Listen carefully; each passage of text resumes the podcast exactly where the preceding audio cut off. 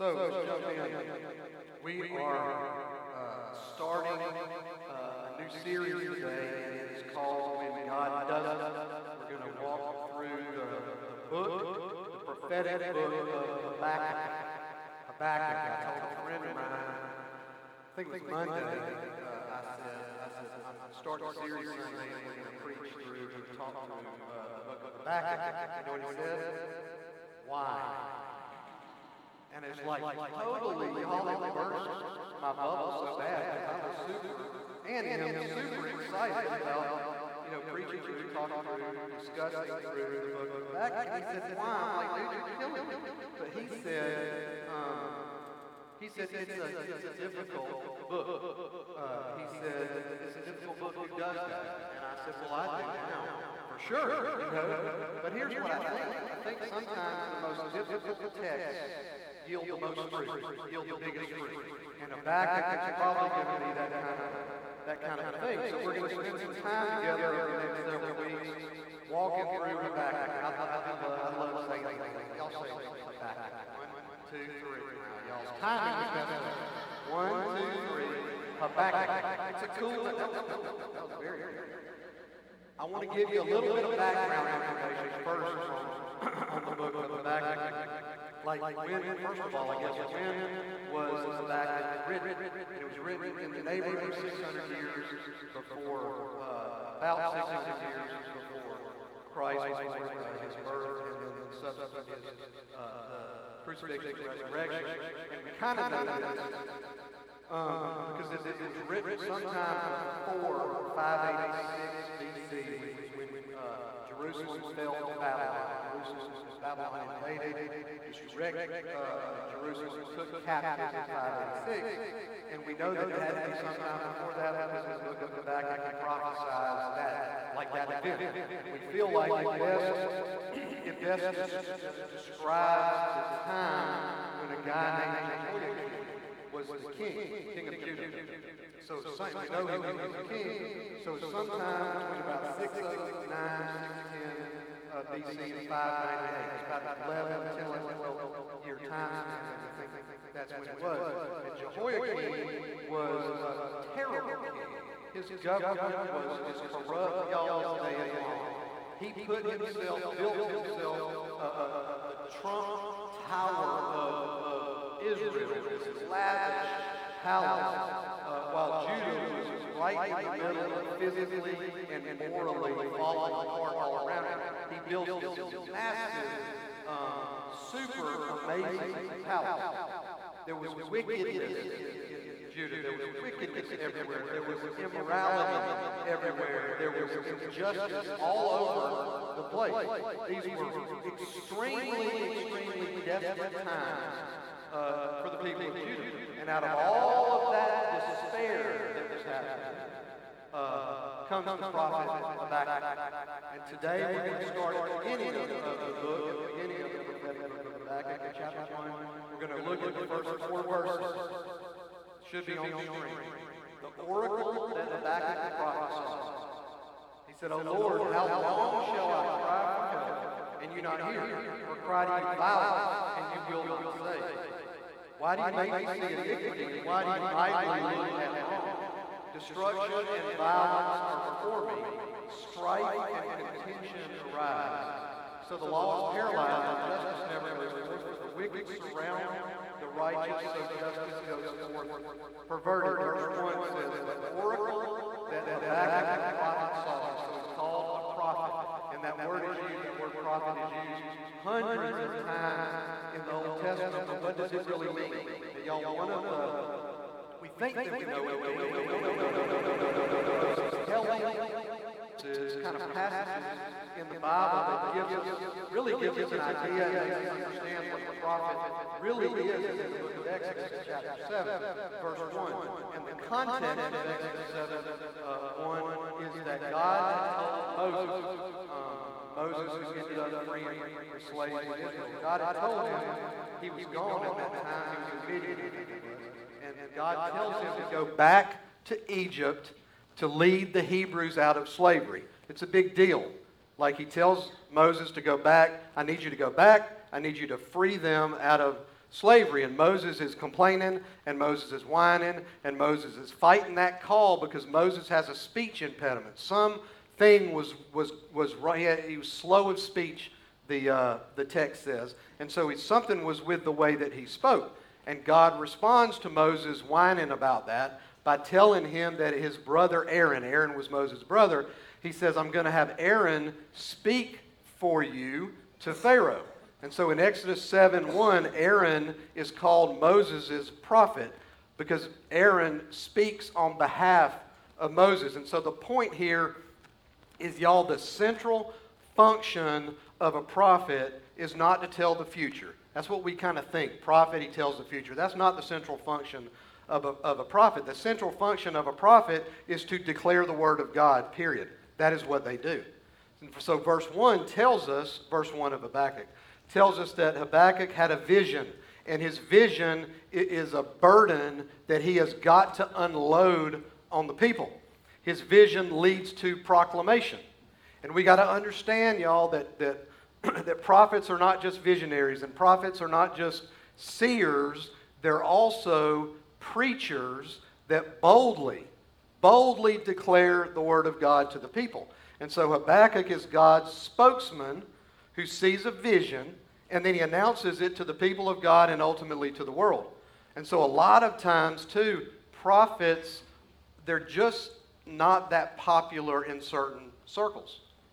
Now, a major point uh, right at the beginning here is that God does not ever, ever, ever, ever leave himself without a witness. He never leaves himself without a witness. We see that truth throughout, it's woven throughout the scriptures.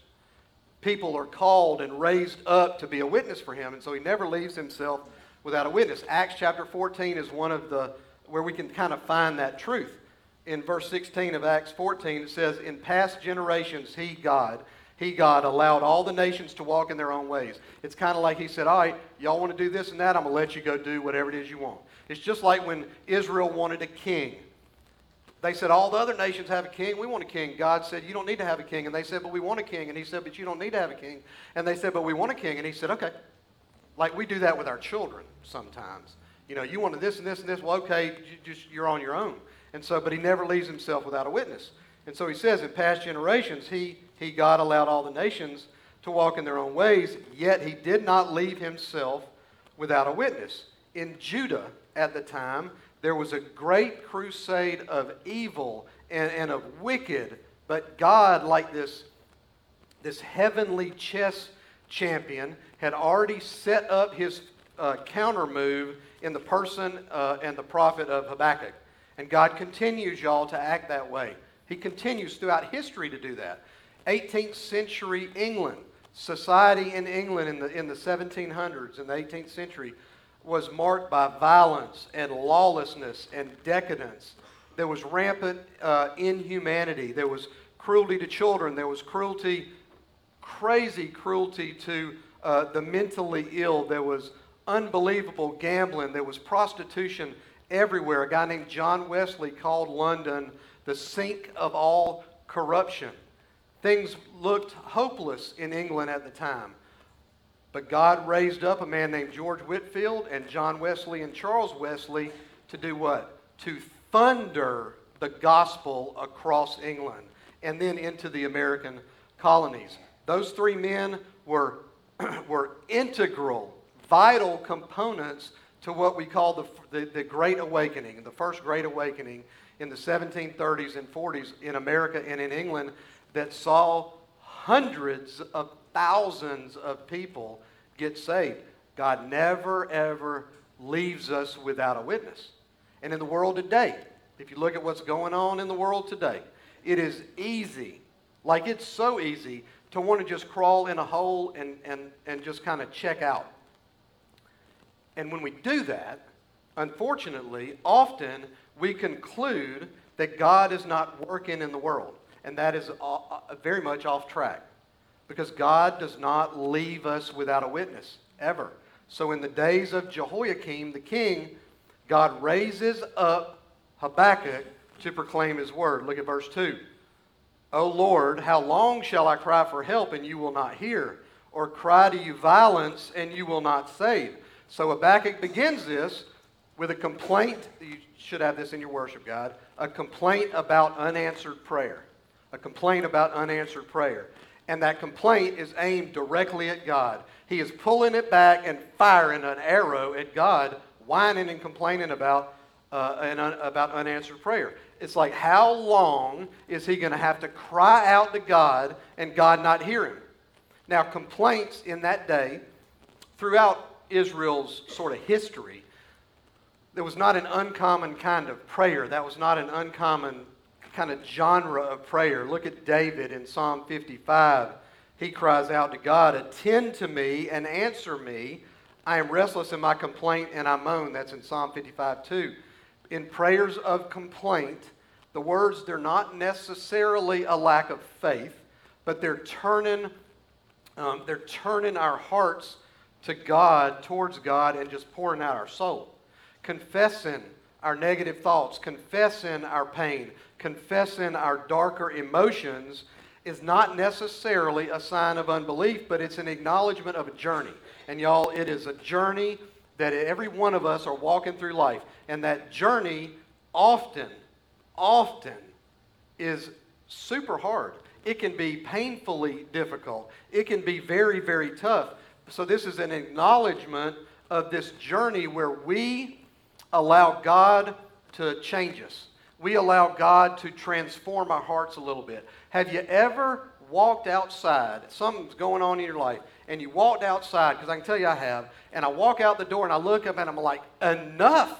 Like, enough. I've had enough. Whatever it is, I get it. I'm telling God, I get it. You can stop now because it's enough.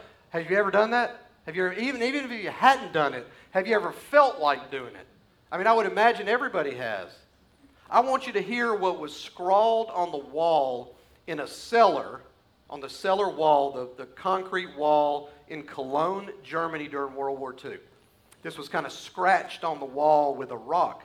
And it was a cellar in Cologne where uh, this family was hiding Jews during World War II. And here's what was written on that wall it said, I believe in the sun even when it is not shining. I believe in love even when I don't feel it. I believe in God even when He is silent. And whoever wrote that, whoever wrote that was just pouring her heart out, pouring her soul out, crying out to God that in the seemingly endless, endless suffering, she still believed. So Habakkuk here is questioning and he's complaining and he's questioning this lack of response by God to the violence, to the adversity, to the, to the injustice that is just running all over his people. Now, understand, these are his people in Judah. This is Habakkuk's folks. How is it that God can just idly sit by? That is what Habakkuk is, is kind of questioning. How, how is, he, is he at work or is he not at work? How can he just sit there and do nothing? Lord, he says, Lord, how long shall I cry how long shall I cry out for help and you will not hear? He says. How long am I supposed to wait? I'm dying here. You can hear Habakkuk saying that. How long? How long am I supposed to wait? How long am I supposed to sit here? And so, again, these cries out to God like this, that we would probably call complaining, it's not a new thing for the people of Israel. David, again, wrote in Psalm 13. Just listen to these words. They mimic Habakkuk's words. How long, O Lord, will you forget me forever? How long will you hide your face from me? How long must I take counsel in my soul and have sorrow in my heart all the day? How long, David says, how long shall my enemy be exalted over me?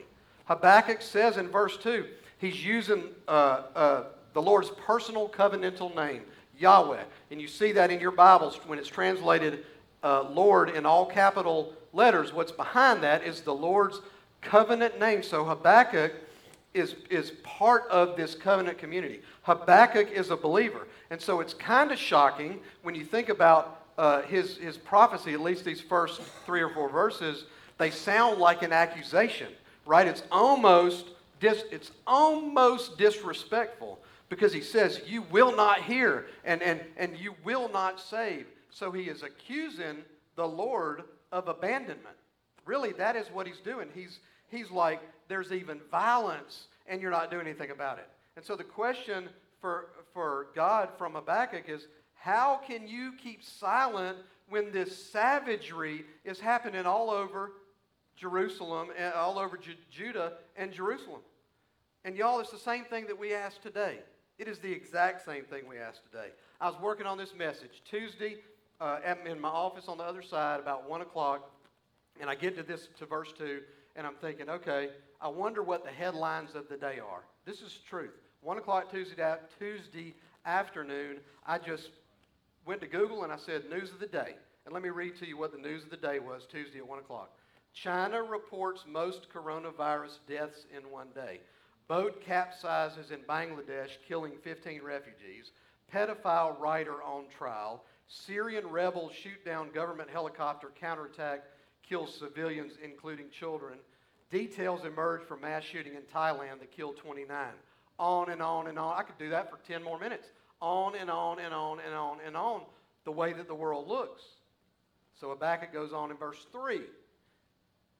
He says, Why do you make me see iniquity? Why, Lord, do you make me see iniquity? And why do you idly look at wrong? Destruction and violence are before me, strife and contention arise. So he had complained about, um, about the unanswered prayer. And here he is complaining about his vision.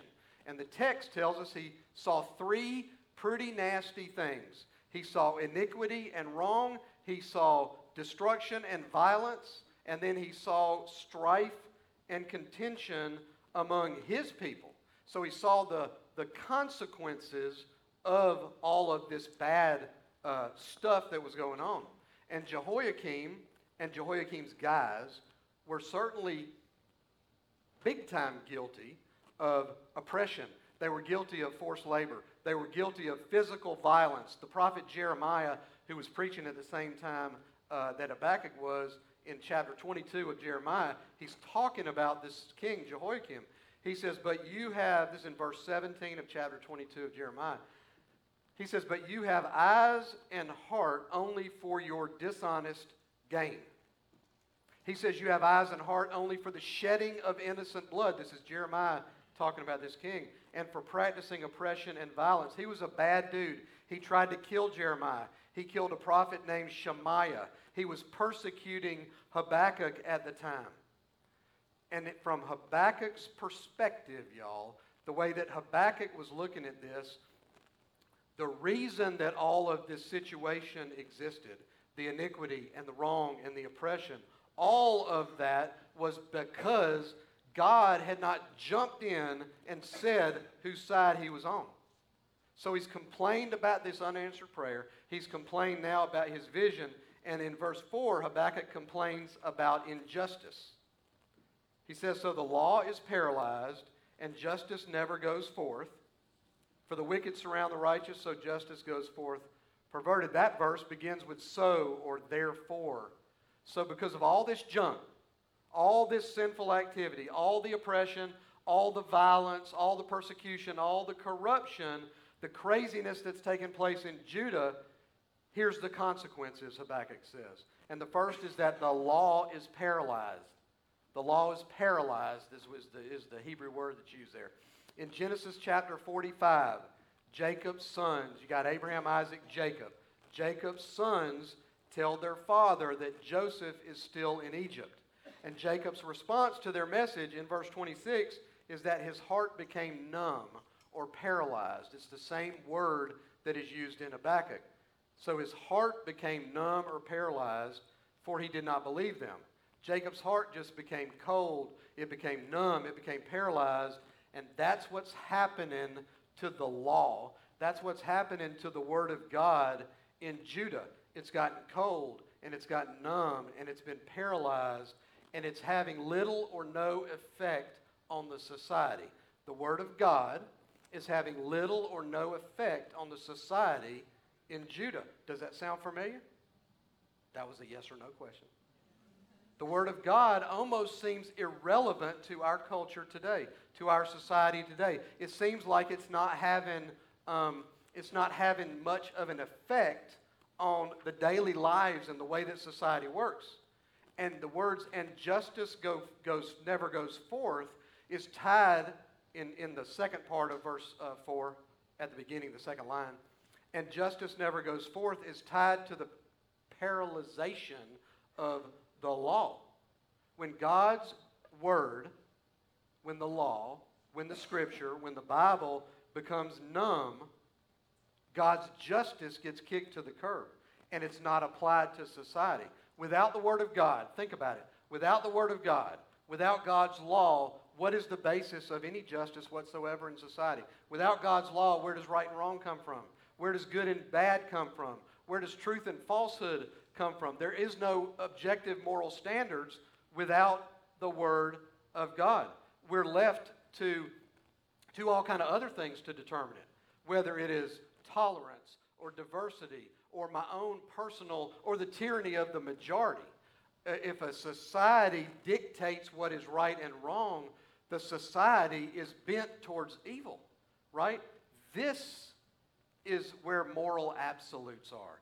This is, it, it, it dictates what is right and wrong, despite the way I feel, despite the way I vote, despite any of that. This is an objective moral standard. Things that are right or wrong across all time and across all culture, right? That comes from Scripture. And look, for Habakkuk, the reason that the law had been numbed, the reason that he says the law is been paralyzed and cold and ineffective, and that the reason why justice is gone is because God's gone AWOL. That is what Habakkuk says. It's really all God's fault. That is 100% what Habakkuk is saying here at the beginning. And it is not hard, y'all. It is not hard to go down the road of believing that God has gone AWOL. That's when we believe He's gone silent uh, in answering our prayers and that He doesn't really care. But here's what we're going to see the rest of today and in the coming weeks as we walk through Habakkuk that, that God does care and that He is active in answering prayers. For Habakkuk, he just doesn't see it yet. He doesn't realize it yet. Y'all, in the, in the first of his Narnia Chronicles, it's called The Magician's Nephew. Anybody ever read The Magician's Nephew? Um, C.S. Lewis tells a story, and the story is about a kid named Diggory. And Diggory's mother is dying in, in The Magician's Nephew. And when Diggory, uh, his mother's dying, when he first comes across this great lion Aslan, he musters up some courage, Diggory does, and he asks, May I, may I, may I please, will you, will you give me some magic? Will you give me some magic fruit of this country to make my mother well? And it was like a gut wrenching request. It was a prayer of desperation from Diggory. And yet at the time, the great lion appears to just completely blow it off. Diggory had been desperately hoping that the lion would say yes, and he had been horribly afraid that the great lion would say no, but he was totally taken aback when he did neither.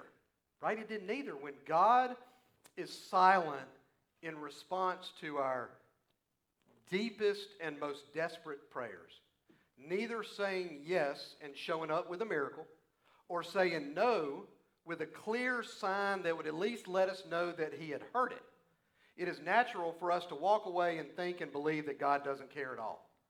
So a little while later in, uh, in The Magician's Nephew, Diggory dares to ask the lion again for help. And he thought of his mother. He's thinking of his mother. And, and he thought of the great hopes that he had had about his mother and how they, all those hopes were dying away. And he gets this lump, Diggory does, a, this lump in his throat. And tears are in his eyes. And he just busts out but please, please, please, won't you, won't you, can't you give me something that will cure my mother? Up until then, up until then, Diggory had been looking at the lion's feet. His head was down. He was looking at the lion's huge feet with the claws on them. Y'all, if you're looking down at your feet, your chin's on your chest. If you're in depression, if you're suffering from anxiety, if, if you're just sad and life has beat you up, That's where your chin's going to be. And so Diggory at the time, his chin is on his chest. He's looking down at the lion's feet. But in total despair now, he looks up at Aslan's face. And he didn't even know when he was in the pit of despair looking down that that lion's face was right there, but he, could, cause he couldn't see the lion's face because he was looking down. And he looks up, and when he looks up at, at the lion's face bent down right next to his, wonder of wonders, there were huge tears in the lion's eyes, welled up in the lion's eyes. And here's what C.S. Lewis said He said, They were such big, bright tears compared with Diggory's own that for a moment he felt as if the lion must really be sorrier about his mother than he was himself.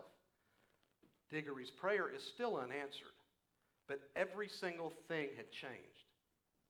Now he knew that this great lion, in whom all of his hopes were resting, Diggory's, all of his hopes are resting in that lion. Now he knew that the lion cared. Y'all, when we lay a burden at God's feet and we're begging, and I'm talking about for real burden, legit burden, not I, I want a, I want a new SUV because I don't like my car. I'm talking about a real burden, real struggle. When we lay that down at, at, at the Lord's uh, feet in prayer and we're begging, please, please, please, won't you, won't you, won't you? Can't you, can't you, can't you? And God seems silent, and we will immediately assume that He is unmoved if our chin is on our chest. But y'all, if we'll get our chin off our chest, we're going to see that He is leaning right down to us, and wonder of wonders, He's got a tear in His eyes. So, how is it how is it that we should respond in seasons of silence? Three or four ways I'm going to give them to you quick. Number one is this we pour out our heart and our unedited emotions to the Lord. Psalm 142, Psalm, Psalm 142 says, I pour out my complaint before him, I tell my trouble before him. And that word David used that is translated complaint in the Psalms is a little harsh and whiny as we understand the word complaint in English. It's also translated prayers or troubles or anxieties or troubled thoughts. So when David says, I'm laying it before you, I'm laying it before you, there's a sense of access to the Father that is inherent in the, the very way that David says it. He's saying, I'm laying my burdens, I'm laying my troubled thoughts, I'm laying my anxiety into your hands. That's what David is saying to the Lord. And I'm telling y'all, he is available to you. You have, if you are a believer, you have access to him. Don't you let the devil tell you that you don't have access to him. You do. He wants, desperately wants a relationship with you, an intimate, um, an intimate, deep, heartfelt relationship with you. You know, the Lord has these huge, broad shoulders. They're there for you to lean on. He's got big ears that are there for you to talk to. They will, he, he will listen to you, and he will listen to it all, raw and unedited. You don't need to like uh, soften things up, you know, when you're talking to the Lord. Pour it all out, unedited, pour it out to him. Number one. Number two is this we need to continue to exercise faith and trust in God. Psalm 62, David again, he's encouraging us to trust in Him, trust in God at all times, O people. Pour out your heart before Him. God is a refuge for us. Y'all, I heard a story about a friend of mine's mom and daddy. And, and uh, they were going to, uh, wanting to go to this convention. And it was a pastor kind of convention the mom, the mom and daddy were going, and, and they were going to fly. The dad had set up so for them to fly in a little small Cessna, like a two seat or a four, I think a little four seat um, single engine or twin engine little Cessna. And the husband had it set up. Well, he didn't talk about that with his wife first. Big mistake. So he, he, she says to him, I ain't going. And he's like, wait, wait a minute. Why, what do you mean you're not going? Why, ain't you, why aren't you going to go? And she said, I'm not flying in that lawnmower to wherever it is they were going. And he says, the husband says to her, Your faith is too small, honey. And she says, No, the plane's too small. so, so, so, but they really wanted to go, right? And so they end up flying commercial. You know, she won. Of course she won. So they fly commercial. And, and, and here's what, uh, what, what he said. He said, her faith grew because the object, the size of the object of her faith grew. Her faith grew because the object of her faith grew. Do y'all get that? You think about that. The object of her faith determined the amount of faith she had. The, uh, the, the size of, of, of the object of the faith is directly related to how much and we can trust and how much that we can believe. And the God that I know is ginormous. That's not a word, but that's, that's one of my words. He is huge. He is so much bigger than any trouble, any despair, any pit, any problem, any, I don't care, y'all, what the problem is. He is so much bigger than all of that. And as we sit here today, you need to right size God. You need to right size Him because me and you are, our troubles are not so big that He can't handle. Don't you put Him in that little box and, and listen to what the devil is saying that He can't handle it because He can. We're talking about trusting a God who just spoke everything into existence. Everything that we see, everything that we don't see, he just spoke it into existence. He is so worthy of your trust. He is so worthy of your praise. He is so worthy of, the, of all the glory that you can give him despite the circumstances that we find ourselves in. Do you get that? Despite the circumstances. Don't let your circumstances determine who God is. Because who he is is independent of your circumstances. He is bigger than all of that. So we have got to trust in Him. Number two, number three is this we confess our doubts, we confess our, our disappointments, and we confess our struggles. Just like the man did in, in Mark chapter 9 with Jesus. This man brought his demon possessed son to the disciples. Son is demon possessed. He brings him to the disciples, Jesus guys, and he's like, man, y'all got to do something about this. And, but they can't do anything. They didn't do anything. They failed. So he says, well, you think the guy's doubting a little bit? Say, yes, of course he's doubting a little bit. You think he's skeptical? Of course he's skeptical. So he takes the son, uh, the demon possessed boy, to Jesus. He's still doubting. He's still skeptical because the because Jesus' very own guys had failed to do anything about it.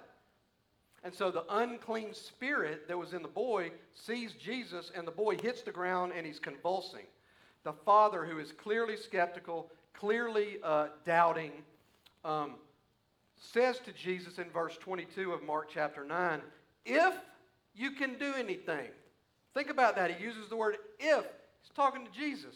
If you can do anything, have compassion on us and help us. If, verse 23, Jesus said to him, If you can, you know, when you read that, you don't really read it that way.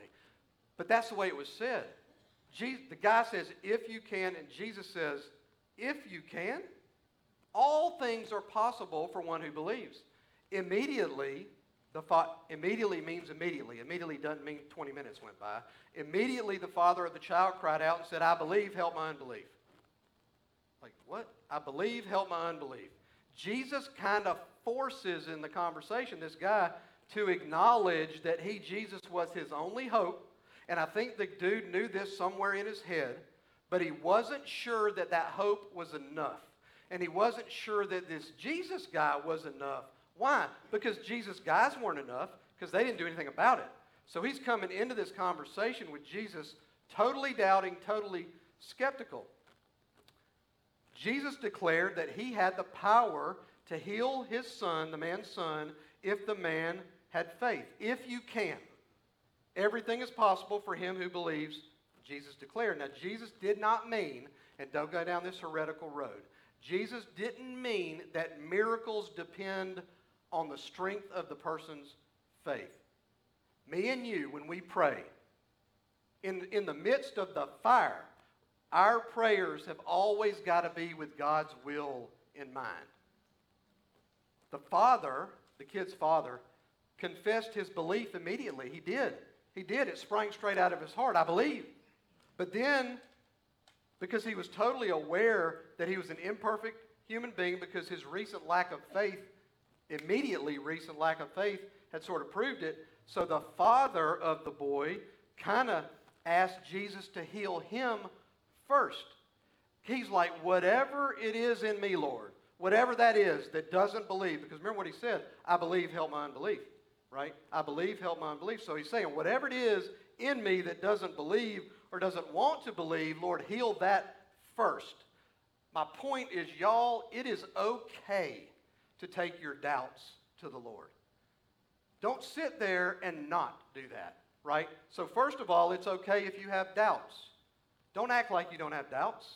Everybody has doubts, everybody has struggles. You take your doubts to the Lord, you take your faith struggle to the Lord, you take your disappointments to the Lord, right? And often we're going to be, we, and, and, and it may be miss, um, the aim may be towards the wrong target, but don't act like that you've never felt like God has let you down. That's a lie. Take that to Him. Take all of that to Him. Again, His shoulders are big. He can hear and handle every single thing that we take. So take it to Him, because, take it all to Him, right? Number three. And number four, last point, and I think this is kind of the point, uh, uh, the whole point today is this me and you got to rest in the faithful love of our Heavenly Father. We have got to rest in the faithful love of our Heavenly Father. Why? Because He cares for us, because He loves us. And we can rest in that. Psalm 119, verse 76. And it says this super simple. Now, super simple. But it says, talking about God, the psalmist says this let your steadfast love comfort me.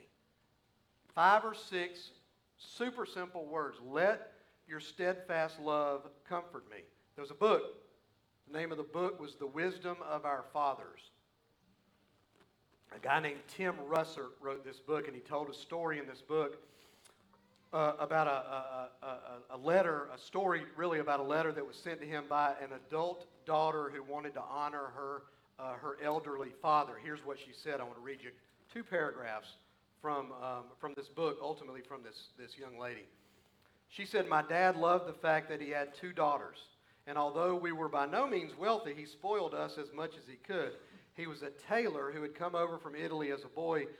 He and my mother worked hard every day in their little cleaning and tailor shop. He never said no to me, she said, even when he should have said no. She goes on and says, When my husband was deployed and I was pregnant, I lived with my mom and dad. And dad would come into my room in the morning with a cup of coffee for me. And he would come in again at night and kiss me goodnight. She said, I always pretended to be sleeping. He'd done this uh, when I was a child, and he continued to do it as long as I was staying in his house. She says, There are a lot of great fathers out there, but mine could be tender and loving and caring and thoughtful without ever saying a word. Y'all, here's what I know, and I believe this to be an absolute truth in every one of our lives. The degree to which we perceive God as a loving Heavenly Father, like this girl did in this book, we will rest in His love for us even during the hard times. The, de- the degree to which we perceive and understand and buy into and believe God as a loving Heavenly Father, we will rest in His love for us even during the hard times. The opposite of that is true too, though. If we do not perceive of God as a loving, heavenly, caring, deeply committed Father, we will not rest in His love even when times are easy. Does that make sense? We have got to have, we got to right size Him. We got to, uh, to rightly understand who He is we've got to rightly understand that even, even if you don't think he is at work, because he's not giving you this direct answer for whatever's going on in your life, you can trust that if you'll get your chin off your chest, that he's right there. He is right there. And he is weeping with you. He is weeping with you because he cares and he loves you. How is it that we can um, rest in the, in the loving arms of our Heavenly Father. How is it that he can be our Heavenly Father? How is it that we can be his child? How is it that we can be his an heir of his of his? And all it is by saying yes, beginning by saying yes to his offer. How can we how do we have the right to pour out our heart to him? we have to have standing before him. That's kind of a legal term. The lawyer in a courtroom has standing before the judge. It means the lawyer has a right to speak to the judge. He has standing. If you are a believer, you have standing before a holy God to pour your heart out to him. If you're not, you don't. And so it's got to begin with a relationship. He wants that relationship with you. He wants you to be his child. And so that's where it has got to begin, y'all. It's got to begin. And all it is is as simple as I repent. We were talking about this in, in Life Track this morning. What does repent mean? It means, Lonnie said, to, to make an about face, to turn and go the other way. And that is what you're doing with, you, with the sin. I'm repenting of my sin. I'm not perfect after that.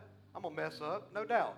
But I repent of that sin, and I believe what happened outside those gates in Jerusalem. I believe that he died on the cross to save me. And I'm going to confess that and ask him to come into my life and save me. That's it. That's the gospel. That is the gospel, and that is what it is. And so if that is you today, if you've never said yes, I want to invite you to the cross. I want to invite you down here. And if you have stuff and junk in your life today that you need to pour out to him, stuff that you think, and it may be for years and years, you have cried, you have walked outside and said, enough. Like if you've done that, I would say, come put it at the foot of the cross. He's big enough to handle that, right? He is. And he is doing and active, and you don't even know it. You don't even know that he's moving the pawns and the rooks and all the little chess pieces around that table. He's moving them everywhere. And if you're a believer, all of that gets worked out for the good. Y'all get that? So it's got to begin, though, with saying yes to his offer. And so I would ask you, y'all, if y'all would close your eyes, bow your heads, and if y'all can turn the lights down a little bit, um, I would ask uh, again if you've got anything, any need to respond to the cross, I would say come down here. Not that you have to, but I would say come down here. So if this is you today, and this is the first time, and you're saying yes to that offer, let me. Uh, I want you to kind of repeat this after me or say it along with me. Lord, let today be the day where I say yes to your offer. Today would be the day that I repent of my sin and I believe that you died on the cross to save me, and I'm begging you to save me. And Lord, I do believe that. And if that's you, He saved you today. Lord, there's other folks in this room that maybe they've been believers for 25 years, but they're unpacking stuff in their lives that they have uh, doubted and that they have uh, maybe even blamed stuff on you. Maybe they've even confessed that, that it's your fault, whatever it is. And it may be sickness, it may be the sickness of a child, it may be a sickness of a parent, it may be their own sickness. Lord, but we trust that you're bigger than every single bit of that and that you can handle all of that. So, Lord, I pray for our church family. I pray for the, for the, the troubles that happen in our personal lives. Lord, I rejoice alongside of the, the folks in our church family when there is stuff to rejoice alongside. Lord, that is what a church family does. We lock arms together. You tell us this. We lock arms together, we bear each other's burdens, and we celebrate the joys with each other. And we do all of that in your name. Amen.